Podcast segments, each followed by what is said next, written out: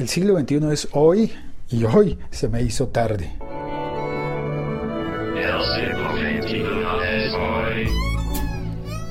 Bueno, a ver. Saliendo de casa recién, imagínense, hasta ahora. A ver, aquí es donde él pone vallenato.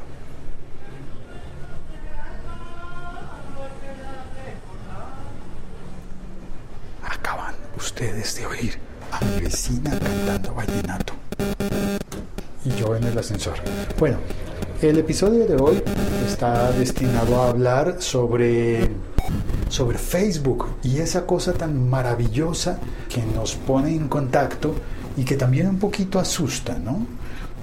A mí por lo menos me asusta cuando me propone amistad con gente que no tiene nada que ver conmigo pero también cuando de repente descubre gente con la que yo me he, cruzado en el mundo real, en el mundo 1.0 le dicen, y que Facebook no tendría como saber que yo conozco a esas personas. Y sin embargo, pues me pone en contacto, me sugiere, me propone, eh, salgo del ascensor y voy por el sótano.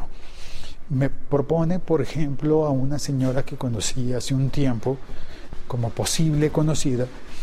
Lo que me resulta raro es que no hay nadie en común entre ese contacto y yo.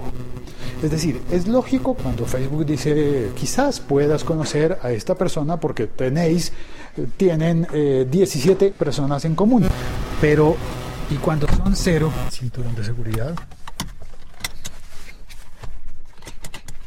Listo. ¿Cómo sabe Facebook que yo conozco a esa persona? ¿Cómo lo detecta? ¿Cómo se entera? No tengo ni la menor idea. Esas funciones de Facebook del algoritmo me asustan. ¿Qué tanto sabe Facebook de mí que escapa a mi propio conocimiento y a los datos que yo le haya suministrado voluntariamente? Bueno, eso de una parte. Y de otra parte, pues muchos amanecimos hoy con el perfil de Facebook con una señal de una señal no, con un aviso, una notificación de las personas que conocemos en Chile y que han reportado que están bien después del temblor de tierra y amenaza de tsunami de ayer. Quiero mandarle un saludo muy especial a las personas que conozco en Chile y que son mis amigos de podcast y no de Facebook, todavía tengo esos círculos independientes.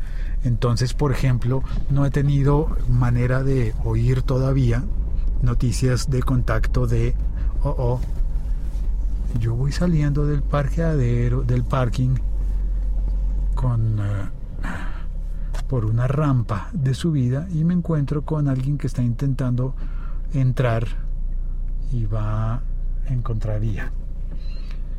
Bueno, pues es alguien que no conoce, supongo. Así que no me voy a enojar. Ya, en efecto, esa persona ahora dio la vuelta por donde sí corresponde es de una camioneta de auxilio vial, asistencia. Ay, hay una grúa y todo. Creo que alguien debió llamar una grúa para, para solucionar algún problema mecánico, me imagino. Mm, ah, bueno, entonces eh, le envío un saludo muy especial a Monkey y a Sarah Cast, que hacen sus respectivos podcasts y que espero que estén bien en Chile Ahora que me acuerdo voy a revisar en un instante en eh, Twitter si se han reportado ya y que cómo está la vida de ellos. Espero que está todo bien. Otras tres personas que yo conozco que están en Chile se reportaron sanas y salvas, aunque ahora caigo en cuenta de que Jorge no se ha reportado. Espero que esté bien. Pero el servicio de Facebook me pareció asombrosamente bueno estaba allí como eh, ocurrió un temblor de tierra en Chile de 8. se me olvidó, 4 grados. Y estas personas han reportado estar bien, sanas y salvas. Y creo que eso parecería ser básico y simple, pero es muy, muy útil, muy sano y muy bueno me parece útil para todas las personas que están en la zona y todos los amigos que, como se sabe, siempre las redes colapsan y las redes se infaltan con amigos y familiares llamando para preguntar, ¿cómo estás? ¿Estás bien? Pues ahora eso se hace por Facebook e incluso puedes ahorrarte un montón de tiempo y hacer una especie de comunicado público. Estoy bien. Si simplemente das clic en estoy en la zona del acontecimiento, en la zona del hecho y estoy bien. Con un par de clics ya puedes dar un reporte de normalidad y un reporte de que te salvaste, que no te ocurrió nada. Esas son las dos cosas, una buena y una asustadora de Facebook. Y eso es lo que quería contar hoy, aunque tengo un extra sobre Snapchat, pero creo que lo voy a contar mañana. Como adelanto, he estado probando los vídeos en Snapchat y están bien interesantes. Pero me ocurrió algo curioso con la privacidad en Snapchat. Y eso lo contaré eh, mañana, supongo, para no hacer este episodio demasiado largo. Soy Félix, estoy en Twitter como arroba locutorco, también en Snapchat, también en Instagram, también en Facebook como locutorco. Bueno, ese es un perfil público. Tengo un perfil personal también que es felix.sant.jordi en Facebook. Puedes localizarme allí también y ver cómo estoy, por ejemplo, juntando algún grupo de amigos aficionados a las bicicletas para quizás, si funciona, hacer un nuevo podcast en 2016, debo adelantar.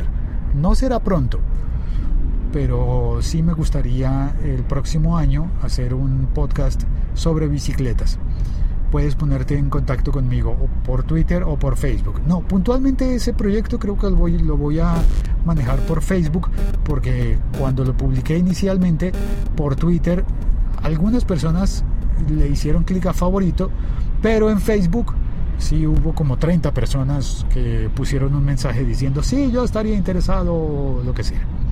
Bueno, eso es todo por ahora. Eh, me despido. ¡Cuelgo! ¿Notaste que fue en estéreo este episodio?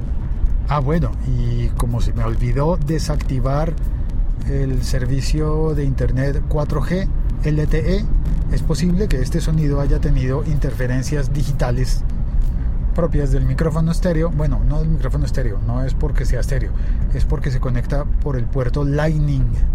Así que ofrezco disculpas si se presentaron esos, esas interferencias. Bueno, ahora sí, cuelgo. Chao.